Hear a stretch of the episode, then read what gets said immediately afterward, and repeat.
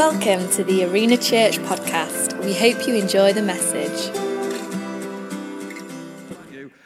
It's Christmas. I get so excited, you know, excited to see the children with the presents in it. I love Christmas.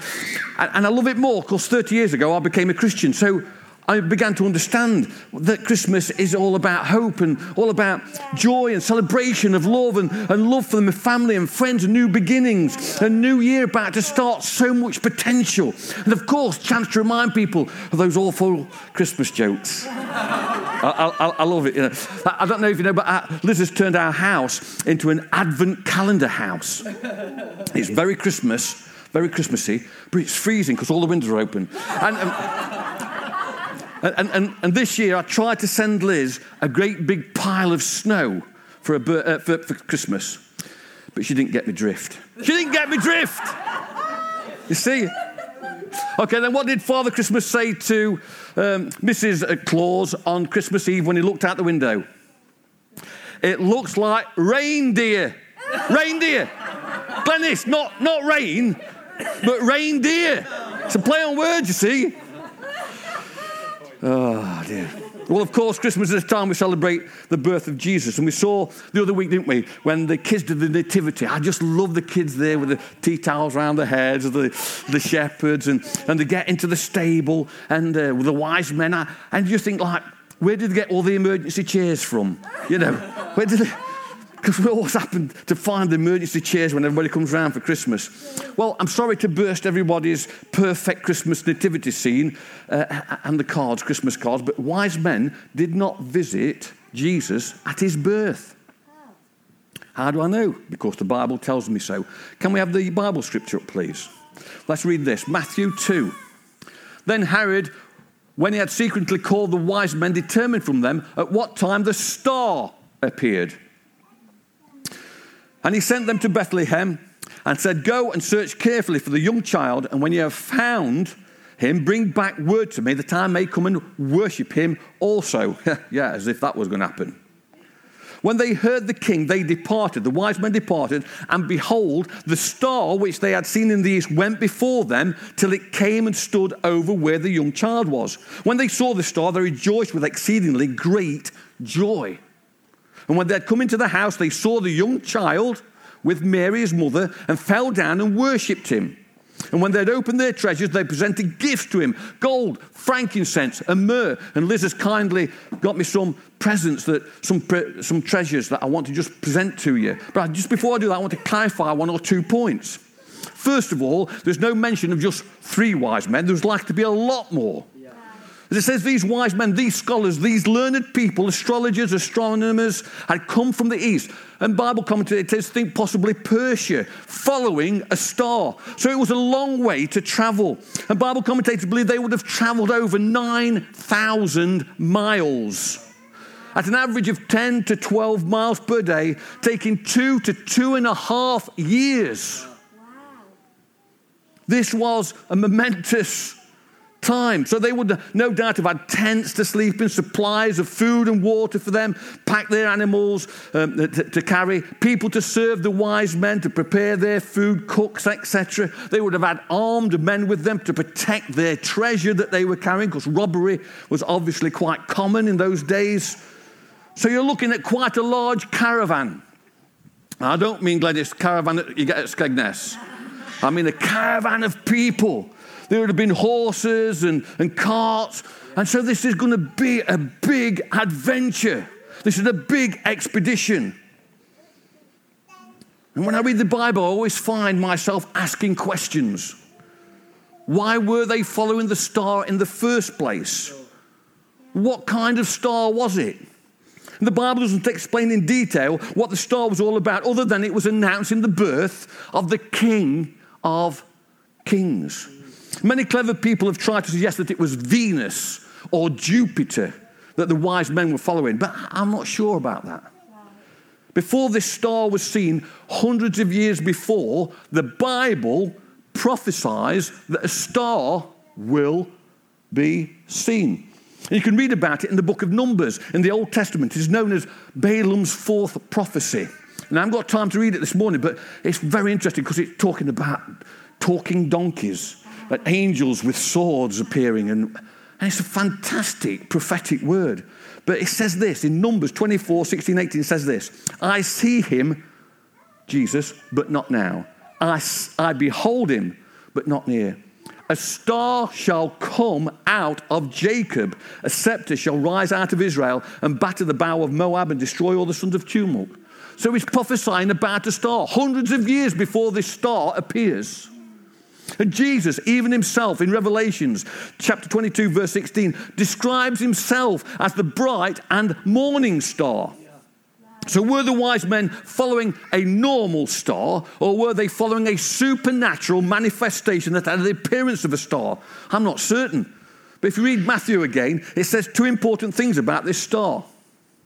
Verse 9, it says this It went before them. It went before them till it came and stood over where the young child was. And when they saw the star, they rejoiced with exceedingly great joy. It went. Normal stars don't went. Normal stars don't just stood.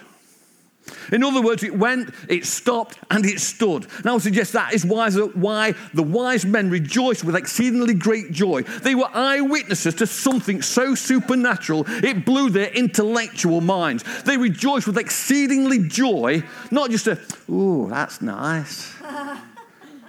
But something made their hearts beat faster. Something that gave them such a buzz that they couldn't help themselves shouting and backslapping. This was the culmination of years of travel, years of searching, years of research, reading books and documents, the fulfillment of their quest for knowledge and understanding. This was something amazing, monumental. If only we could grasp the significance of this event. They understood the importance of this happening life changing, history making. The world will never be the same again, and the world has never been the same again. Yeah. A new king being born, not just an ordinary king, but a king of kings. Yeah. The Messiah, yeah. Emmanuel, God with us in flesh. No wonder they had exceedingly great joy. And to pay tribute to this King of Kings, to this royalty living with a normal family and a normal house rather than a palace, I believe the wise men would have even been more amazed.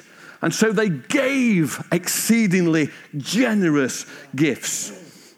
And I can imagine them saying to themselves, This is no ordinary child. There's something special about this youngster.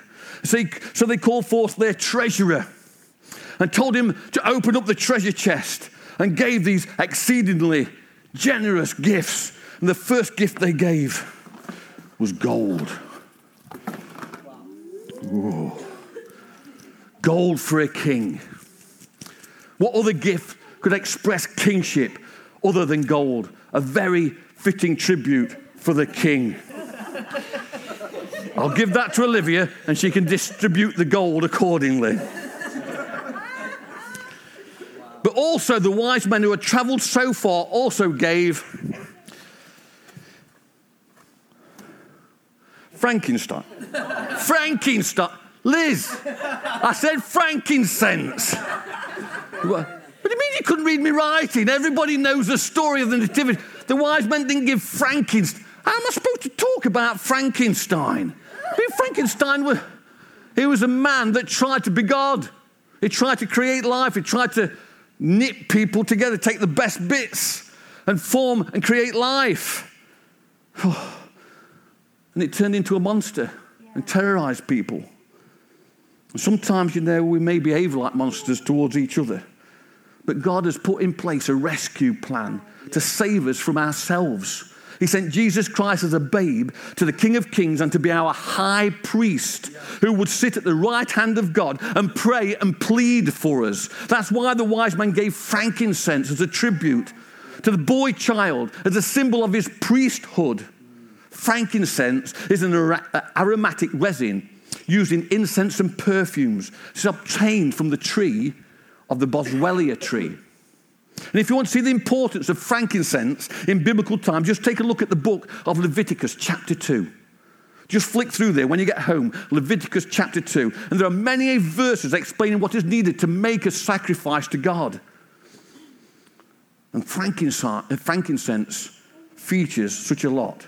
Very, very expensive, but it was such a fitting gift to give Jesus. And then the wise men gave. I asked for oily myrrh. She's got me Ollie Murs.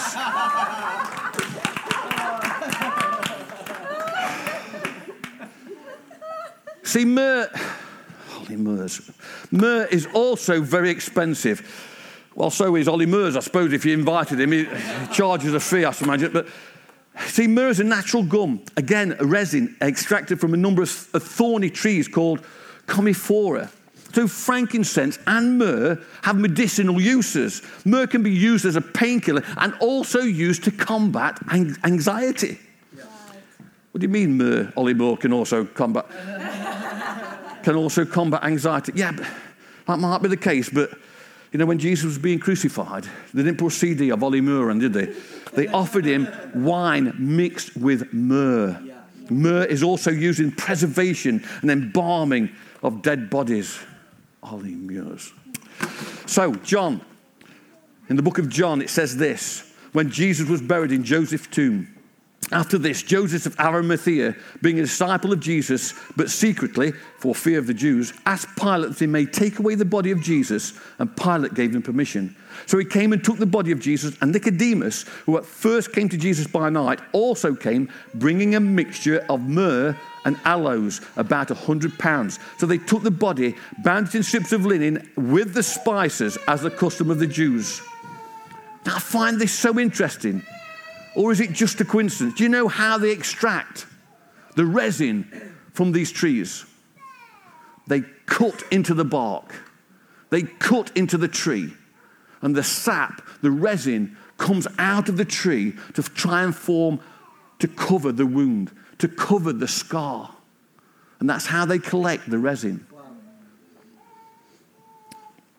So I don't know whether this is a coincidence, but isn't it so fitting that the wise men present these gifts to this child Jesus? Doesn't it also help us to understand that through his scars, through his wounds, through his blood, we may be healed? Healed physically, healed emotionally, healed spiritually. The wise men rejoiced with exceedingly great joy. They also gave with exceedingly great generosity. Gold is a symbol of kingship, frankincense is a symbol of priesthood and deity, and myrrh as a symbol of preservation and of death. What amazing, prophetic, poignant gifts. The wise men presented their gifts, bowed their knees, their intellect, their hearts, and gave them to this young child they'd been searching for for so long. What a culmination of the journey they'd been on. The Bible tells us in Matthew chapter 2 that them being divinely warned in the dream that they should not return to Herod, they departed to their own country another way. I bet they went another way. Not just geographically, but emotionally, yeah. spiritually, being so moved by playing such an important part, eyewitnesses to such an historic event. So I've got a question this morning. What is our response to the birth of Emmanuel? God with us this morning. Is it just another day? Is it just about Christmas presents, Christmas dinner? Are we alive to the fact that the King of Kings is amongst us? Do we this year choose to rejoice with exceedingly great joy and choose to give with exceedingly great generosity? Because if we do, as a church, as individuals, as part of this arena family, I'm sure we will see God move like we've never seen him move before. Amen and Merry Christmas.